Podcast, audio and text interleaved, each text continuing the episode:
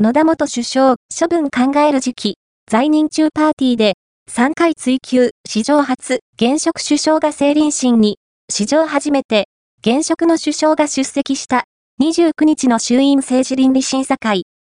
始まる直前、予行練習なのか、岸田首相は、何かをつぶやくように口を動かし、目をキョロキョロさせた後、水を一口。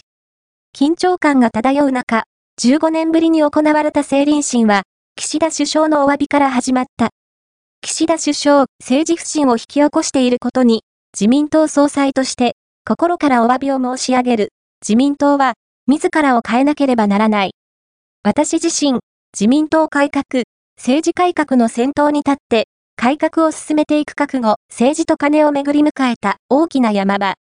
質問のトップバッター、身内である自民党の鷲尾栄一郎議員は、秘書と共に、政治家も責任を取る連座制の導入を迫った。自民党、鷲尾議員、政治家が一大事に臨んで、秘書に責任を押し付けるようでは、信頼が成り立たない。連座制についての考えを総裁からお聞かせいただきたい岸田首相。一定の悪質な場面においては、会計責任者のみならず、政治家本人も責任を負う。こうした法改正を行うことが重要である政治資金規正法の改正に前向きな姿勢を見せた岸田首相。注目の政倫審の中継を、議員たちは、様々な場所で見守っていた。続いて質問に立った、立憲民主党の野田義彦元首相。立憲民主党、野田元首相、裏金に関わった議員は、全員、重たい責任がある。刑事事件にもならない、責任も問われない、説明責任も果たさない、税金も払わない、処分もない。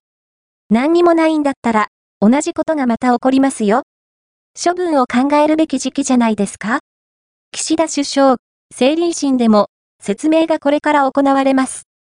事実の状況も踏まえながら、党として処分をはじめとする政治責任も判断していくさらに、野田元首相は、岸田首相が2022年に7回の政治資金パーティーを開いたことを問題視。